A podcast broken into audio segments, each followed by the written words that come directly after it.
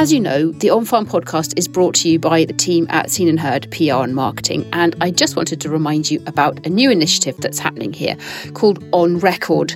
On Record is a project to preserve voices, stories, and memories for the future with your very own audio recording. So we're recording memories of rural life. We're travelling around Scotland, working with families and organisations to capture precious voices of family members or staff members or long serving office bearers to preserve those for posterity and sometimes for historical value. So, if you think this project is something that you'd like to be involved in, and maybe you have a grandparent or a parent that you'd like to capture on audio while you can, please do get in touch. You can find out more at onrecordmemories.co.uk.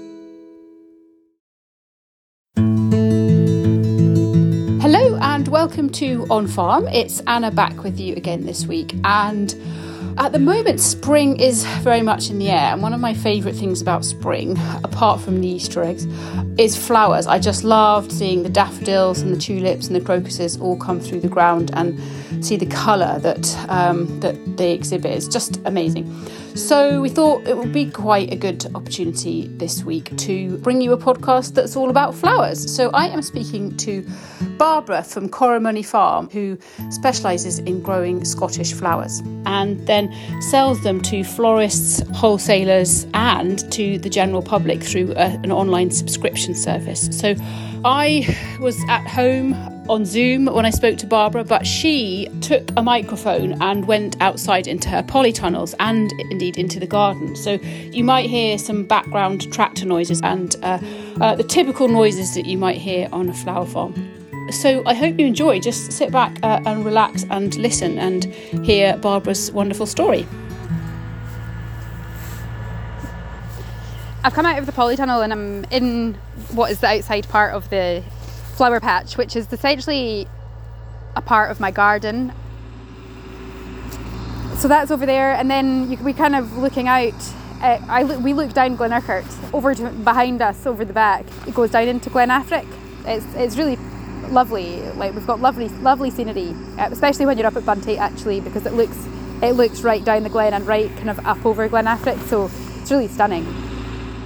So I'm Barbara. I farm about 25 miles west of Inverness with my husband David. We have three children, so um, I spend a lot of my time between flower farming, actual farming, and looking after the children. We have diversified the farm in the last five years to grow pumpkins and sunflowers, so we have events twice a year. Uh, the most recent diversification has been uh, the Wild Acre, which is our flower farming enterprise, which is mostly me, but is is growing.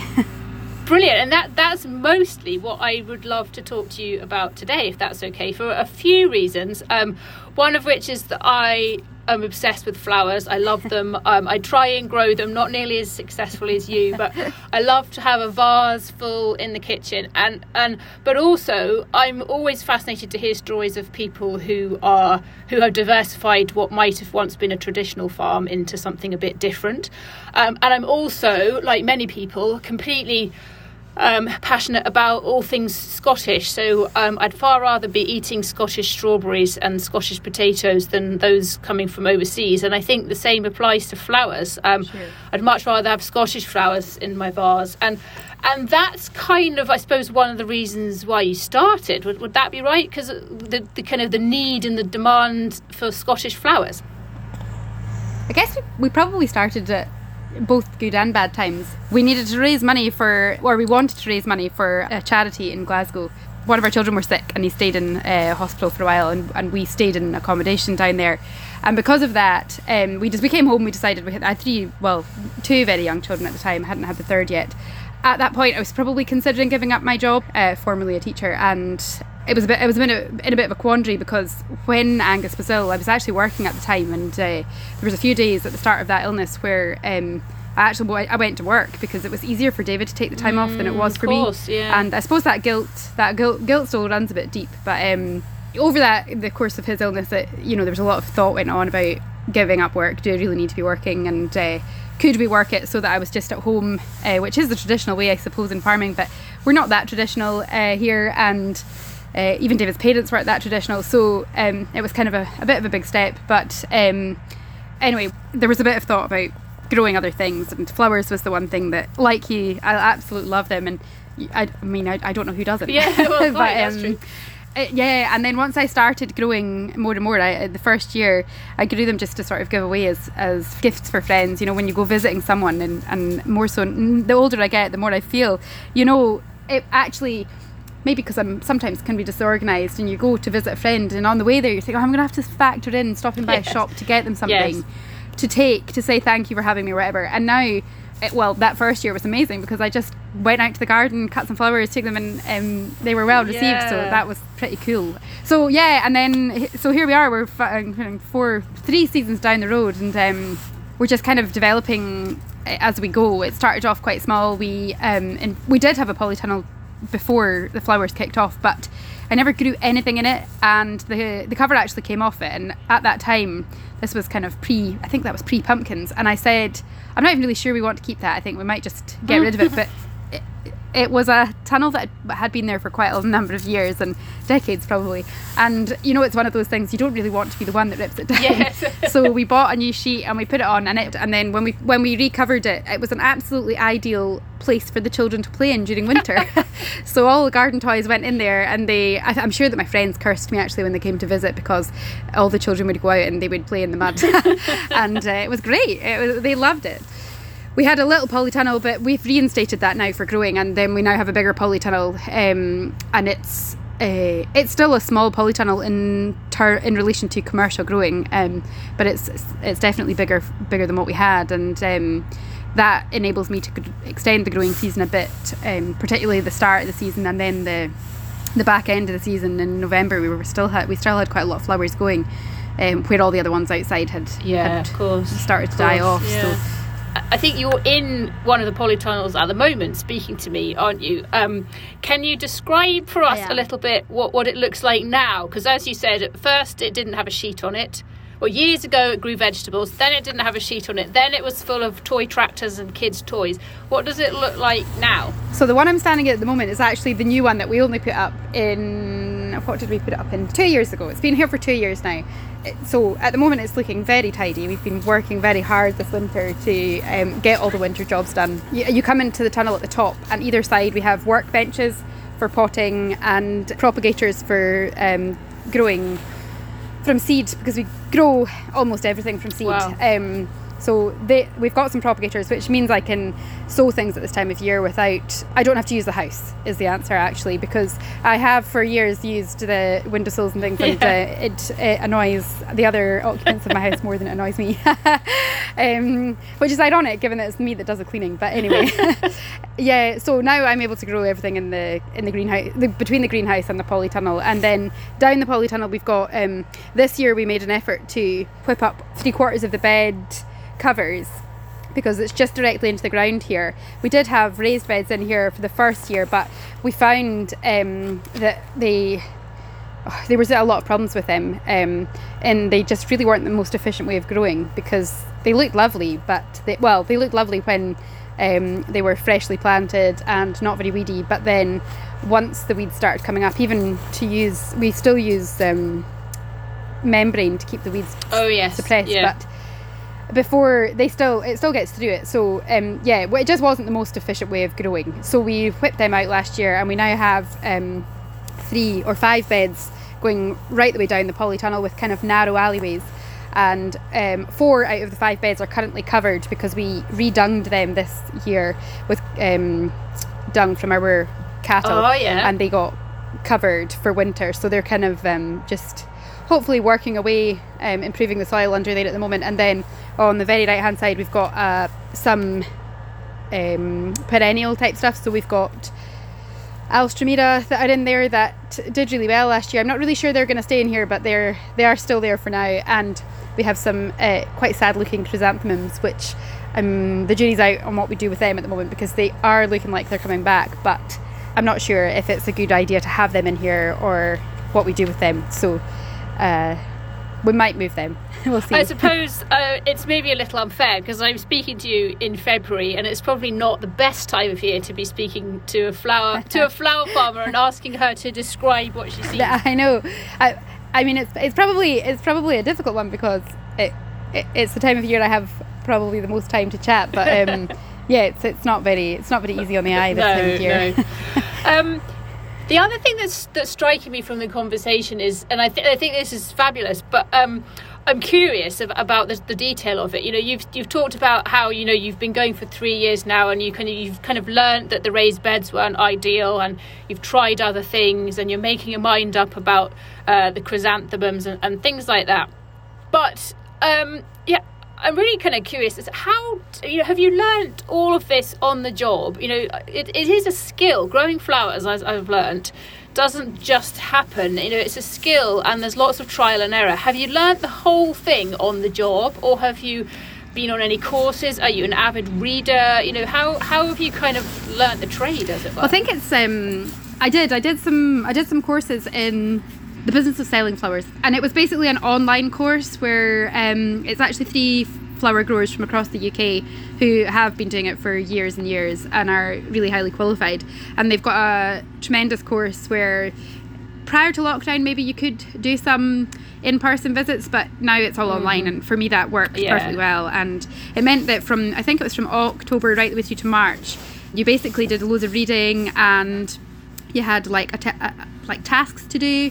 It was really good because you actually got you got made part of a social media group and then when you when the season started, obviously all the online sort of commitments stopped because everyone was too busy. But yeah. you then were made part of this group. So even though you didn't ask any questions yourself, almost every day there would be a question that someone would ask on that group that you were thinking about asking, you just hadn't kind of got around to doing it. So um, it was fantastic, uh, and I learned so much from them. And um, other than that, I have no other. I don't have any growing qualification or anything like that. I have. Um, you know, I have a business degree. That's about the only thing that might be useful. and actually, it's a lot more useful. Yeah, it's a lot more useful now than I must admit I thought it would be when I did it. um, I'm sure. I'm, I'm, sure my parents would agree. I think they. I went off to university and they were thinking, I don't know. I don't know what she's going to do, but your path is set in life, and you'll find it at some stage. And I think this year, it all everything's sort of starting to fit into place now, and um, I look back on my university days and I think I'm so glad I did it. And actually, there's a lot of fun at the time and not an awful lot of at the time learning. I don't think, but there is a lot of things I look back on now. And if I hadn't have done that, there would have been choices that I would have made now that would have been wrong because I wouldn't have had that insight. So although everything changes, and you know, even the course that I did, it'll be completely different now. But um, doing the course with the flowers, it was excellent, and it just kind of yeah, it, it taught me so much. And then obviously the first year of growing taught me even more. And then, you know, you can read and read, but actually, until you start doing it, it's really difficult, particularly for me. I just, I, I, I learned so much by doing. And um, once you've done it and you've seen it happen, and, you know, you read about some things, and I think, oh, right, yeah, that's nice, okay. And then I might forget about it, and then it happens, and I'm like, oh, now I see what they mean so yeah, and it's great because you can dip back in. You know, every year we get an option to pay a slight like it's kind of almost like a membership, but to go back into that group and it, um, it's useful. It has been useful because you can still dip in and out of what what you've learned and and what other. It's also useful for things that other people are finding difficult. If it's something, if you're finding something is failing this year, and it's really easy to just think it's all stuff that I've done wrong, but actually sometimes there is a reason and everybody's finding the same thing in that year. Um, you know something particular difficult to grow and something within the you know environment that's making it more difficult. And it's good because you've kind of got that. As you've said the biggest learning it comes from trial and error doesn't it? You know i know myself that you know yeah. uh, you learn things about the wind and how that's going to affect what you plant where. Yeah. and you learn things about timings and soil and um, when you and I were having a conversation actually the other day, weren't we, about dahlias and you know, do you dig them up or do you yeah. not dig them up? And different people can and can't, yeah. depends where in the country you are. And there's so many variables, and the, so you need to learn about your own farm and ha- how and what you can grow in that particular kind of microclimate, I guess. Yeah, I think, uh, and one of the big things I've learned as well over the over the last couple of years, and it applies to farming as well, and, and maybe it makes me look on our farm a bit differently, is that uh, there's a lot of chat over whether or not if you have if you do wedding flowers and the bride and the bride's mother maybe want to come and see your flower patch mm-hmm. and what are you going to do? Are you going to let them come? Because it's a bit of a mess and they might think it's you know a bit of a riot and will it put them off buying your flowers because it's a riot? And it's a bit like you know when people come to your house and you're like oh now i'm going to have to tidy up because yeah. we've got visitors coming. And whether you need that that stress in your life. But i think the thing is how you manage your time and tasks that you do that that are going to make you money. So weeding is the one big thing that you know everyone it has to be done because it impedes the growth of flowers some some of the time.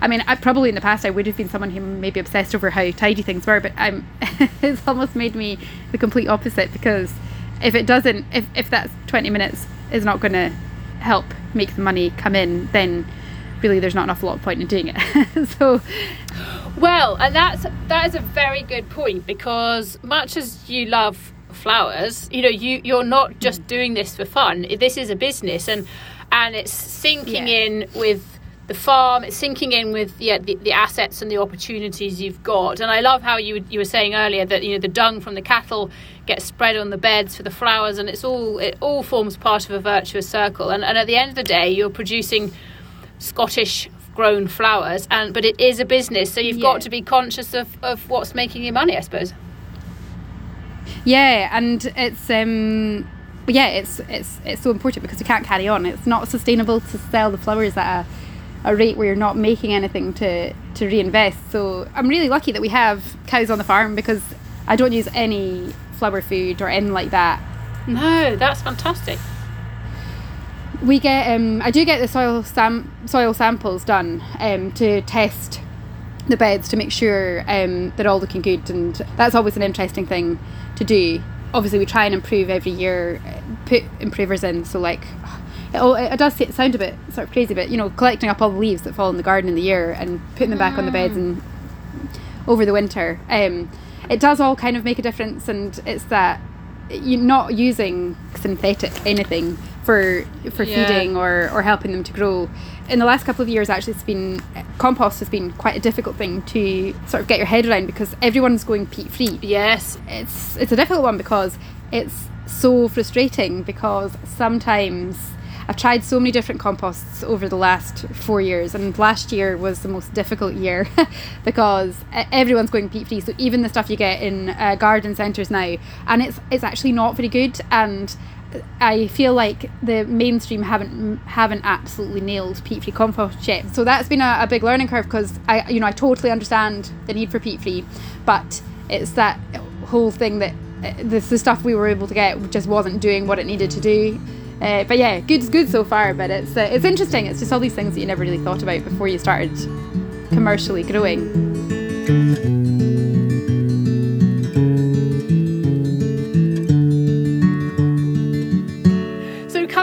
Flowers because I always digress. Some of it is essentially in your back garden, which must be super handy for, for keeping an eye on it. The rest is is pretty close by. Uh, you've mentioned that you do sunflowers and sunflower afternoon teas. What other um, flowers do you grow? Tell us a bit about the different flowers and how and ultimately what's kind of important for, for us to get across is how those flowers take part in all of the different um, offerings that you have for, for people to, to purchase from you We've got um, what we've got five, six, seven beds of peonies, which um, three of the beds are only just kind of. I I don't think I'll be able to take flowers from them this year, but I've got two or three beds that are third year plants, so they should I should be able to get flowers from them this summer, which is really exciting because I haven't been able to sell peonies before. They now, take about three um, years, don't they? Is that right? To, to mature? Yeah. Oh, yeah. they're one of my favourites. They do. Peonies. Yeah to be able mm. to cut from them. Yeah, no, me too. So I'm excited about them. I'm excited about what colour they're going to be because I don't really know. Um, you know, you, you put in these put in these tubers and you're not really sure what will come from them. So that's exciting from this year for this year, and um, and they they'll be a highlight I think of our postal subscription flowers um, or postal flowers in total. So yeah, that's exciting. Then the first flowers that will come this year will be tulips, but I've planted I'm not sure how many tulips we planted this year. Maybe half of what we did last year. Mostly because they're uh, they're lovely. I love them, but they are quite expensive to grow in comparison to all other flowers. So um, I love them because they're a, a, bit of the start to the season, but I am trying to contain not Yeah. going crazy with them because otherwise Yeah. I'll make no money. Yeah. um, and you kind of need to sell. You know, like it's the it's so difficult to tell. If you just could see into the future, it would be. I would, yeah, we would commit to planting more of them. But way back, way back when I first started this, we'd kind of thought we might have put them over to do pick your own tulips alongside the sunflowers. so we would have yeah. a rotation over at the steading. So we would go from tulips in spring to um, summer with sunflowers and then autumn uh, pumpkins. But you know this, it just um, it wasn't going to work because the financial No. just doesn't stack up for us to do that here. Um, so it, yeah, it's fine. We've got them in the garden. Hopefully, last year I had the issue of pretty much every single tulip blooming at the same time, which was a nightmare. And um, and I was like, oh my goodness, stop the bus. Look at the tulips, and I was like, you know, it was lovely to see them, but I was Oh, like, oh, I'm all at so once. disappointed because they become unsaleable once they get to one you know and it wasn't out every single one but they were they were there anyway. So so that was the tulips last year. So i was trying to contain myself this year um not putting too many in and hopefully we'll have it the right number. Um and then we've got what else have we got? We've got sweet william which i've self-seeded from last year which is quite exciting because this is the first year i've been able to take anything like anything that doesn't just go straight back into the ground Ah, over. Yes. so through Yep. the winter. Um they're not looking amazing but i guess nothing really looks amazing in february so and then we've got uh, verbena which has been really good over the years we probably have too much of that actually but i'm really i think i've become a bit of a garden hoarder so so i just um yeah I, I, i'm like i should probably take some of that out and i don't know maybe give it away but but then i'm yeah I don't know. It's a bit, yeah, it's like keep you, you just never know. You Uh, might it's need so, it's it. so you just never know. Yeah, I might need that one day. Um, so yeah, we've got them, and then other th- spring things that'll come up will be the alliums. I planted loads of them in the first year, so they'll just they just kind of work away themselves. And then last year we spent some time putting roses and alstroemeria Uh-huh. down the bottom of the garden, which is kind of against a wall. So what have I got in the greenhouse? I'm just going round to the greenhouse now. Um, I don't have loads in here at the moment, but I had a bit of a bit of a worry this morning because this is us only into number week number two of sowing, and um, we had a quite hard frost last night. And when I looked out this morning, I had moved yesterday some trays of seeds out of the greenhouse and then uh, out of the propagator, which is in the polytunnel, and into the greenhouse. And I thought that'd be fine. I've got a sort of fan thing in here that sits on a sort of frost setting that I only Uh-huh. just turned on um, because I'd moved these in. And then I looked out this morning and I was like, oh no. The side, the top half of the greenhouse was all frozen, and the bottom half, where I'd left the fan on the floor, so the bottom, like kind of waist to waist down, was all clear, and the top half was all frosty. But as it turned out, I don't know. I mean, they look okay, and the inside, the inside wasn't cold when I Oh, opened good. the door. It Good, so they might- they were was okay, alright. so I don't know. Um, it might have done its job. I hope so. Um, so we've got some stocks in here, which is really exciting because I love, I absolutely love them. Um, they are another kind of first of the year annual. Which one was that, did you say? um, Frilly Oh. Stocks. So like they're they're um they're kind of I suppose they're kind of like a frillier version Okay, of an yeah. antirrhinum. They're you will you would recognize them because they are very popular. They're very popular in the supermarkets as kind of like a single variety um, flower Ah, at the start of probably June. They'll come end of May, start of June. Uh, so we've got stocks. Mm. and did some poppies um, last week. We we did some sweet peas just for a bit of um, bee bee attraction. I don't tend I can't sell sweet peas Mm, no. in my postal flowers, um, so I decided to rein it in with sweet peas this year. Um, I reined it in last year, but we still managed to have quite a few of them. So it's not, they're nice to have, and they're they are sort of a nice pollinator.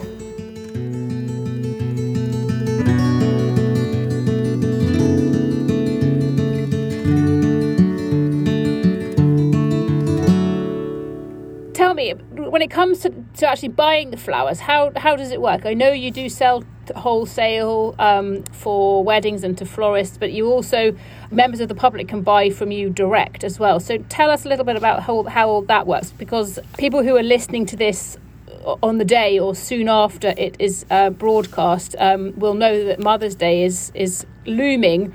Um, and so they may wish to know more about how they can buy some amazing Scottish flowers from you. Yeah.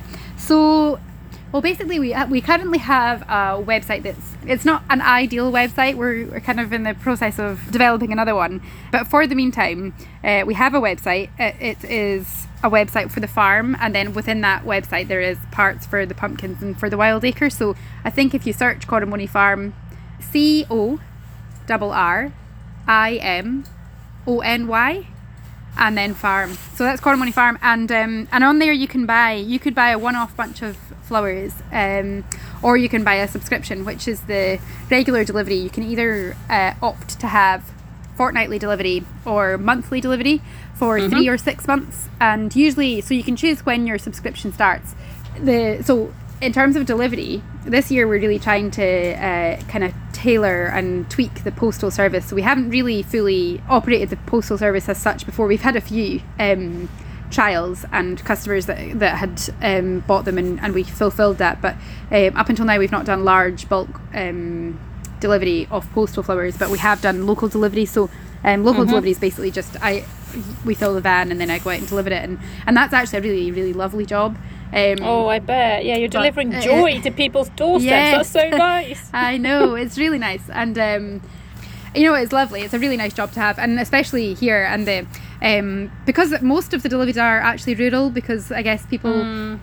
can't get that anywhere else. And therefore, it's actually beautiful. You get, I get, I get to go to some of the most amazing locations. Um, you know, and it is, it's always quite exciting because I think, oh, somebody will say, "Oh, I've ordered, I want to order flowers for this friend, but I'm not entirely sure what address is." But then they'll send me like a pin on a Google map, and they're like, "Oh, I'm not sure how you actually get into her house because there's all these drives." But and yeah, so it's sent on a wild goose chase. But I, but I do quite enjoy that sort of thing. Oh um, yes, yeah. But, but, yeah, the post, postal service is where we want to where we want to channel our. Um, focus our mind this year yes. because it's the what we want to be able to do is we want to be able to get the production up a little the orders up so that we can really make it a viable prospect to continue doing yeah. it and be able yeah. to supply across the UK. Really, there's large companies that are doing it sustainably, in inverted commas, and actually, um, I don't know if you can truly, truly trust that um, they know who and what who's growing the flowers and what is being put on the flowers yeah, I said earlier we don't we don't feed our flowers anything. I don't spray them with anything. The reason that the imported flowers last long is because they've been treated right with some yes, sort of chemicals. Yes, and those yeah. are not chemicals you really want to be working with if you can help it. And I think it takes it totally takes all of the natural goodness away from the fact it's a grown natural thing to then go and yes. spray it with loads of chemicals. Oh, I know, um, I know, I know.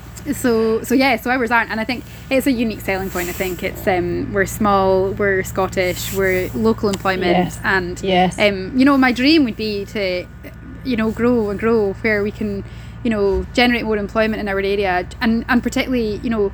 Our local schools that real in real declining numbers. You know, um, our children actually might be some of the last to be able to go there and that would be so sad you know and i think it's it's trying to keep people in the area these rural areas and good jobs is what keeps people in an area you know um, and i think if we could grow keep growing the business to um, as one you know it's one of the aims of the business is to provide good jobs and it's not it's not just providing jobs but providing good jobs and jobs that will last you know. It's not about just employing someone for the short term and getting us through a busy period or whatever. It's about making the business sustainable so that we all can have a good life from this business and um, and that's really important to us.